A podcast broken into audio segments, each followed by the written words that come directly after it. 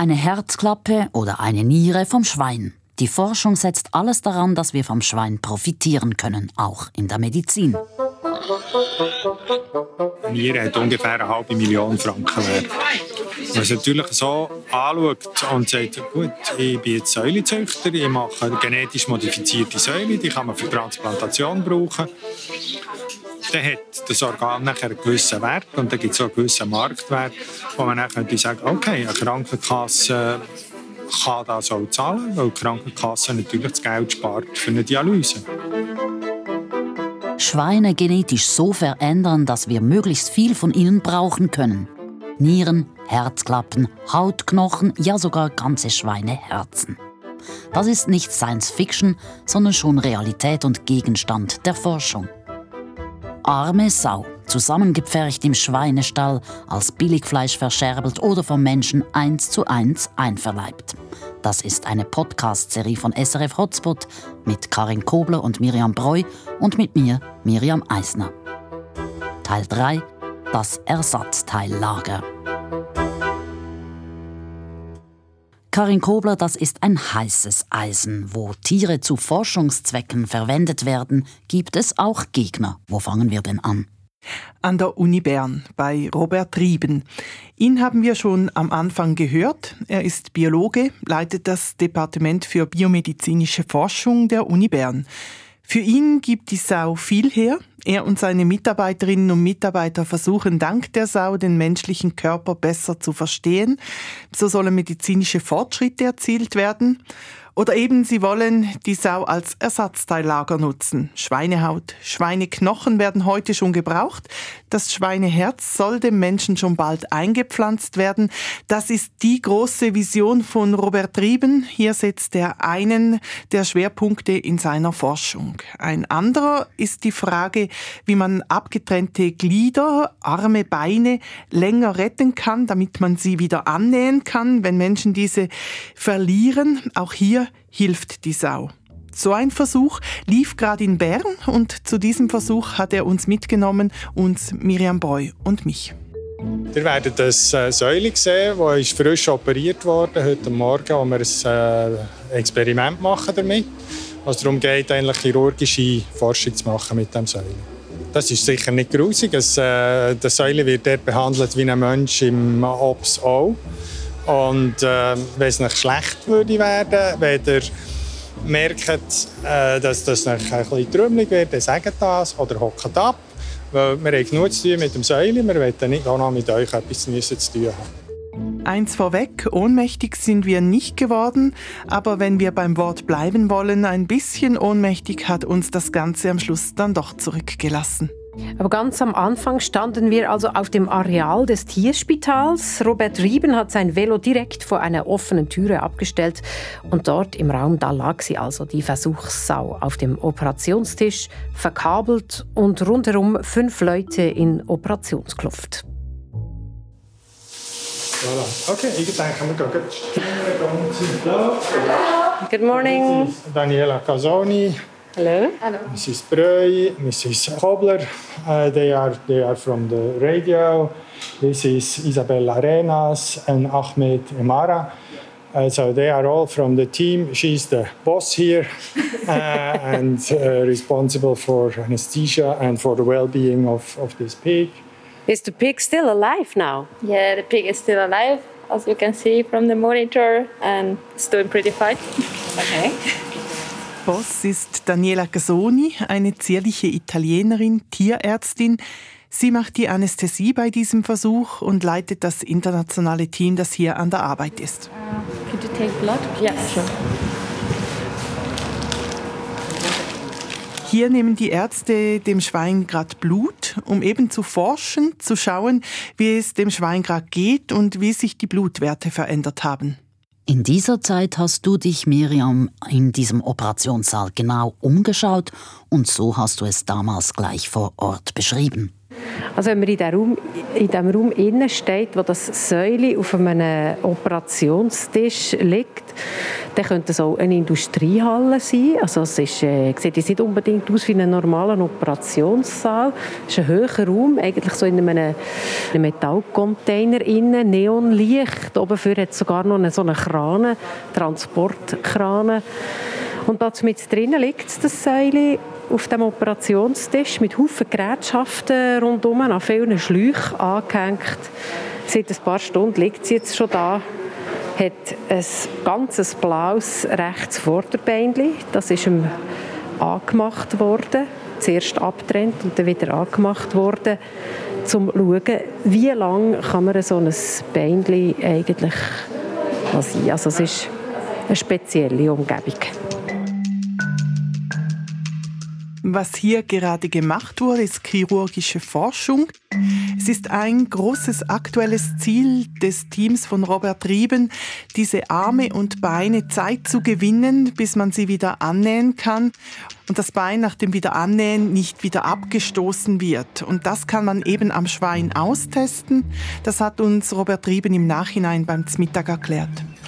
Und was wir jetzt eigentlich dran sind, ist das mehr noch umzusetzen und mehr ein, ein Szenario daraus zu machen, wo man eben nicht von Anfang an die Herz-Lungen-Maschine braucht, sondern wo man zuerst noch eine andere chemische Möglichkeit braucht, also mit einem Medikament probiert, die Reaktion zu verhindern, wo, wo vielleicht eher anwendbar wäre in Situationen, wo, wo es heute noch leider viele Amputationen gibt, also in Kriegsgebieten, in Katastrophengebieten.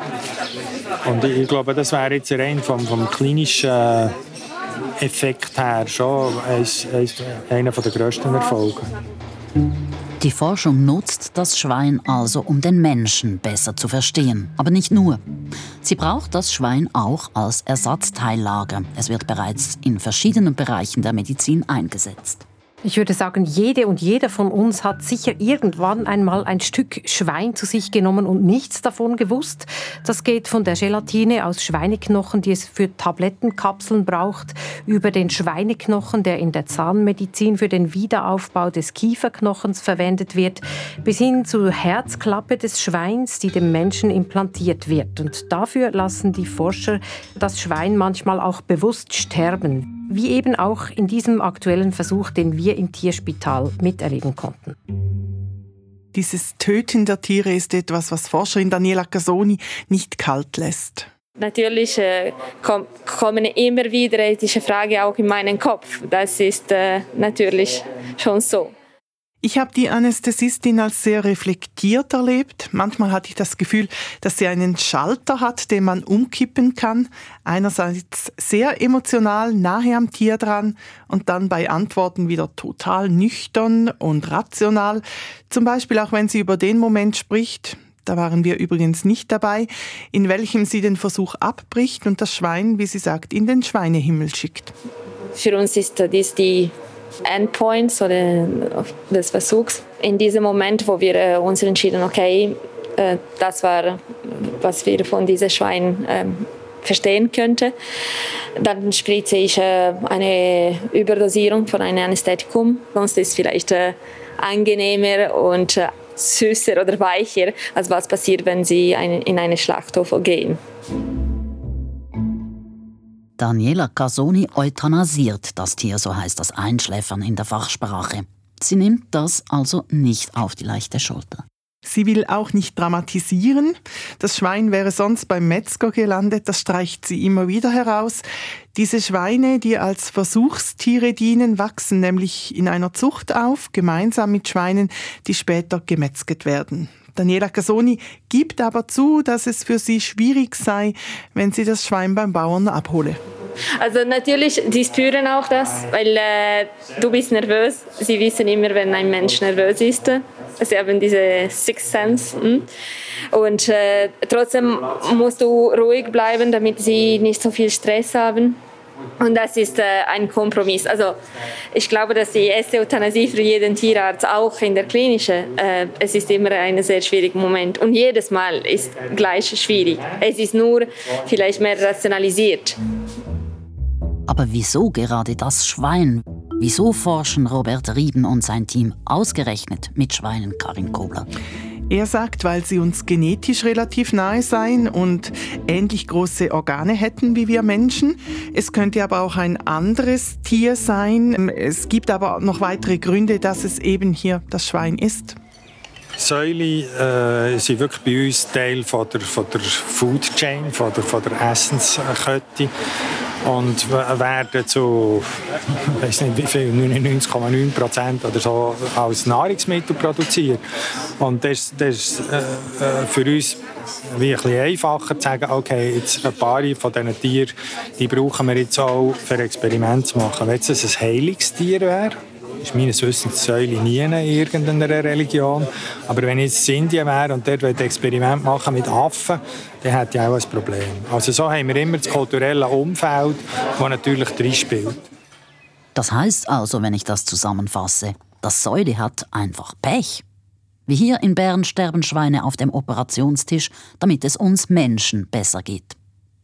Von diesen Versuchen versprechen sich die Forscher einen großen Nutzen für den Menschen. Die Erkenntnisse daraus sollen unser Leben verbessern und verlängern, sollen helfen, Krankheiten besser zu erkennen und zu behandeln. Dies alles mit einem fatalen Ende für das Schwein. Ein Teil dieser Schweine wird nach dem Versuch getötet. Das klingt brutal, Miriam Breu tatsächlich. Aber wenn man dann mitten in diesem äh, Tierversuchssetting drinsteht, dann blendet man das irgendwie weg. Da ist diese ganze Technik, aber da waren auch die Leute, die sehr ruhig, sehr liebevoll um dieses Schwein herumgeschlichen sind, die es manchmal auch berührt haben, gestreichelt haben. Also da war irgendwie eine komplett andere Stimmung und ich habe es völlig vergessen. Ja, und auch nachher beim Gespräch mit Robert Rieben beim Mittag, es waren so viele Erklärungen da, man hat die arme Sau auf dem Operationstisch quasi vergessen. Und erst ganz am Schluss, da kam ein Anruf, Robert Rieben hat abgenommen und plötzlich ging es sehr schnell. Er hat nur gemeint, wir müssen den Versuch abbrechen, ist aufs Fahrrad und los Richtung Tierspital. Und ja, das war so ein, auch er war plötzlich in einer total anderen Stimmung. Und uns wurde schlagartig bewusst, wenn er sagt, abbrechen, heißt das, das Tier ist jetzt tot. Also da war es dann wieder da, was es heißt, ein Tierversuch.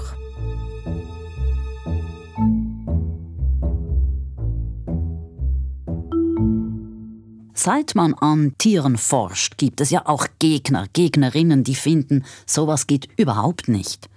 Zurzeit ist in der Schweiz die Tierversuchsverbotsinitiative auf dem Tisch. Die Initiantinnen und Initianten wollen Tierversuche verbieten.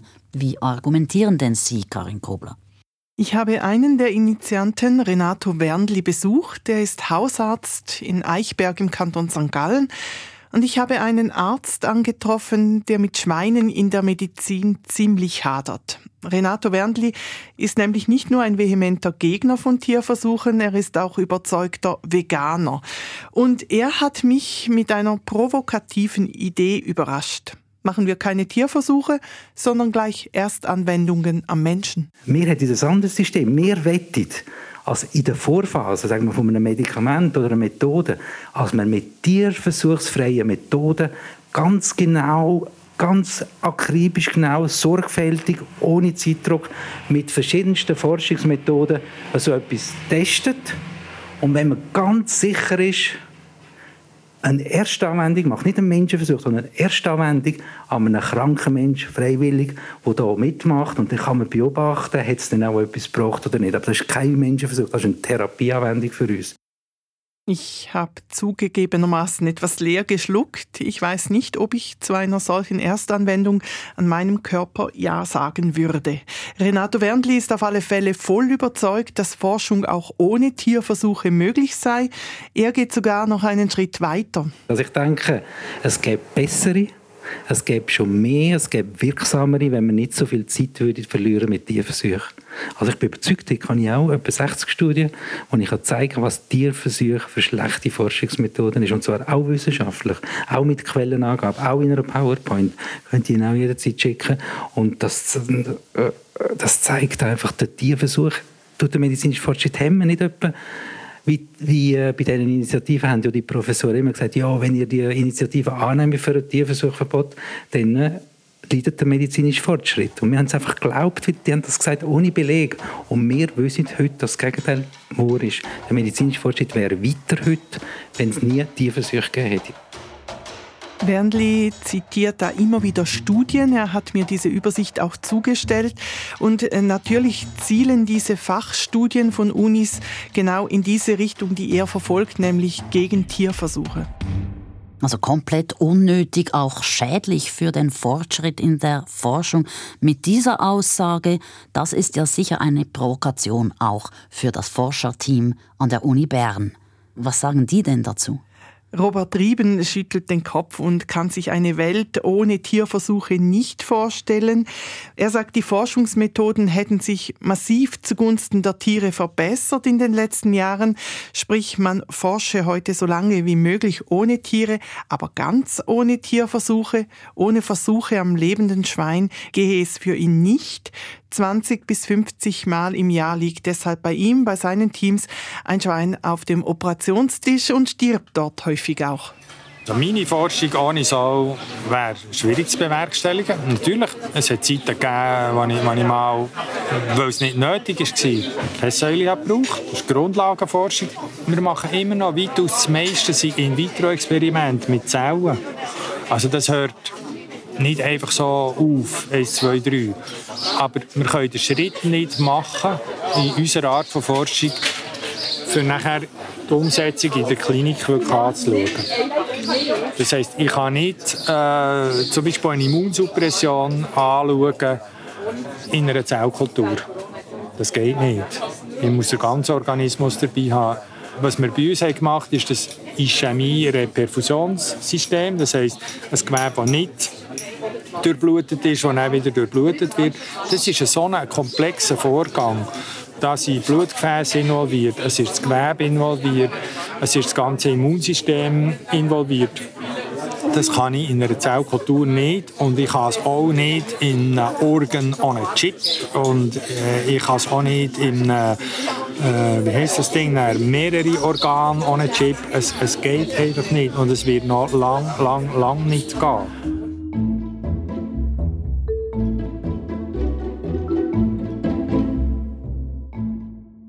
Organ on a Chip, das heißt übrigens digitale Forschung. Und wir haben Rieben natürlich auch gefragt, ob es für ihn Grenzen gibt. Und er hat gesagt, ja, es gibt sie. Zum einen äh, hat er ja da vorhin über diese technischen Grenzen gesprochen, aber es gibt auch ethische Grenzen. Uns hat interessiert, wo hört es für ihn aus ethischen Gründen auf? Wo, wo ich äh, ein Problem sehe, ist, wenn zum Beispiel äh, Sachen überlegt werden wie eine Kopftransplantation. Da ist jetzt natürlich die Säule etwas, etwas äh, wo, wo da nicht wirklich in Frage kommt. Aber es gibt Leute, die dem forschen oder, und finden, okay, wir, wir wollen eigentlich äh, statt dass wir, dass wir ein Organ nach dem anderen transplantieren, könnte man ja bei jemandem, der so schwer geschädigt ist oder zum Beispiel schwere Lähmung hat, ALS hat oder so, dann könnte man dem seinen Kopf nehmen und auf einen neuen, äh, auf einen neuen Körper transplantieren. Dort, da habe ich schon das Gefühl, also, da, da macht es mir die Mühe, äh, an dem daran zu glauben, dass das wirklich gemacht wird, einfach um, um eben die Mühseligkeit der menschlichen Existenz zu lindern. Oder ob es dann wirklich darum geht, dass die Forschenden dort finden, wow, ich bin, ich bin der Herrgott.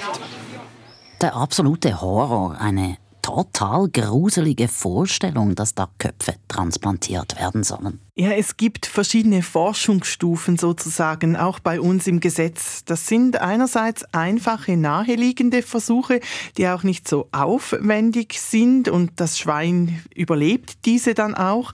Und dann gibt es diese absurde Forschung, sage ich jetzt mal, mit den Köpfen.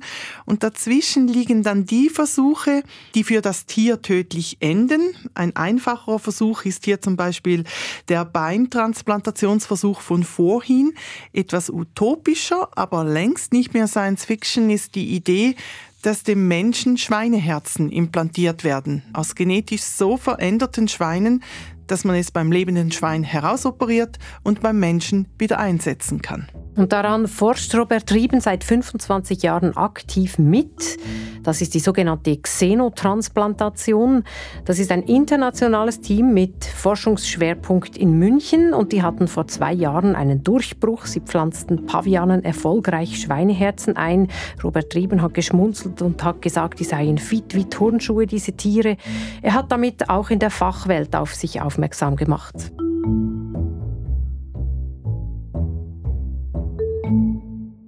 Und das natürlich äh, mit Hinblick auf einen möglichen Nutzen für den Menschen, aber wer will überhaupt ein Schweineherz? Miriam und Karin, ihr habt diese Frage auch Robert Rieben gestellt. Was sagt er denn dazu?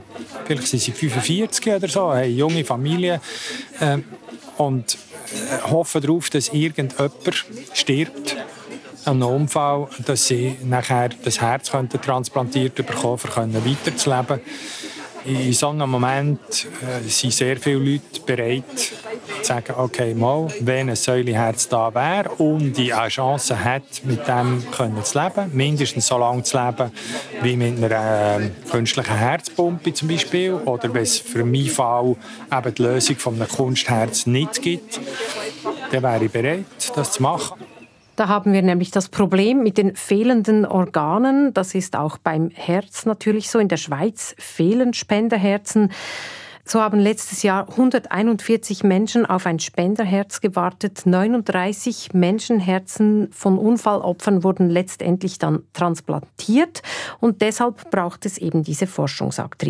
Bei der Frage, wie lange es noch gehe, bis das erste Schweineherz in der Schweiz transplantiert wird, will Robert Rieben sich nicht festlegen. Ich, ich kann und ich will mich da nicht den Zeitpunkt sagen. Das sind schon viel, zu viele Sachen auch kaputt gemacht worden und falsche Hoffnungen geweckt worden når man sier den og den sin reservi. Wir haben vor etwa 25 Jahren angefangen mit der modernen Xenotransplantationsforschung. Und da hat man sehr schnell das Gefühl gehabt, mal, wir werden das schaffen, wir werden können auch Tiere genetisch so manipulieren, dass man nachher die kann transplantieren und, und hat auch sehr viel Geld investiert. Novartis ist das gewesen, ist dann, was sie gemerkt haben, dass, dass der Zeitkommen nicht so schnell Return on Investment nicht so schnell kommt, sind sie wieder ausgestiegen. Und das ist für die Forschung und in dem Sinn auch für die Patienten, die das schlussendlich mal nötig haben, ist das nicht gut gewesen. Was sicher ist, wenn es mal gelingen sollte, dann wäre es ein Millionengeschäft für die Pharmafirmen vielleicht, aber vor allem für jene, die solche genmanipulierten Schweine dann herstellen. Wenn man eine Xenotransplantation hätte, dann bräuchte man dort natürlich auch Medikamente. Also da käme das gewisse Interesse von der Pharma, äh, dass man das dort auch macht. Aber im Moment sind eigentlich wirtschaftlich gesehen die ähm, Firmen im Drücker, die solche Säule produzieren wollen. Das heisst, dort ist ein gewisses Interesse da. Da gibt es vor allem eine grosse äh, chinesische Firma, die heißt eGenesis. Also eigentlich ist es eine amerikanische Firma, aber gehört zum grossen Teil Chinesen und wird auch, es ist schon wirklich eine Zusammenarbeit zwischen China und den USA. Und die investieren dort massiv. Das ist aber alles Venture-Kapital, das dort investiert wird. Und die hoffen natürlich, dass sie mal äh, ihre Säule näher verkaufen können. Fassen wir mal zusammen. Auch hier also ein Millionengeschäft, das Fragen aufwirft. Frage 1. Braucht es das Schwein in der Forschung tatsächlich oder könnte man darauf verzichten? Und Frage 2. Dürfen wir das überhaupt grundsätzlich an Tieren forschen, damit es uns besser geht? Ihr habt Antworten gesucht, Miriam. Frage 1 können wir nicht klar beantworten. Es ist eine sehr technische Frage. Es gibt in beide Richtungen Studien. Was klar scheint, es wird immer mehr versucht, neue Forschungsmethoden zu entwickeln und zum Beispiel in vitro oder on the chip zu forschen. Und der Bereich Tierversuche ist in der Schweiz jetzt schon stark reglementiert. Also auch die Berner Forscher, die können nicht einfach eine Sau nach der anderen auf den Operationstisch legen sondern sie müssen diese Versuche bewilligen lassen und sie auch begründen. Und es kann auch mal so kommen, dass man eine Versuchsreihe abbrechen muss, wenn sie den Nutzen nicht mehr sehen oder nicht mehr belegen können. Gegner sagen, dass diese Reglemente zu locker seien. Sie fordern strengere Auflagen oder gar ein komplettes Versuchsverbot. Die zweite Frage ist, dürfen wir das, Schweine und natürlich auch andere Tiere zu Versuchszwecken töten?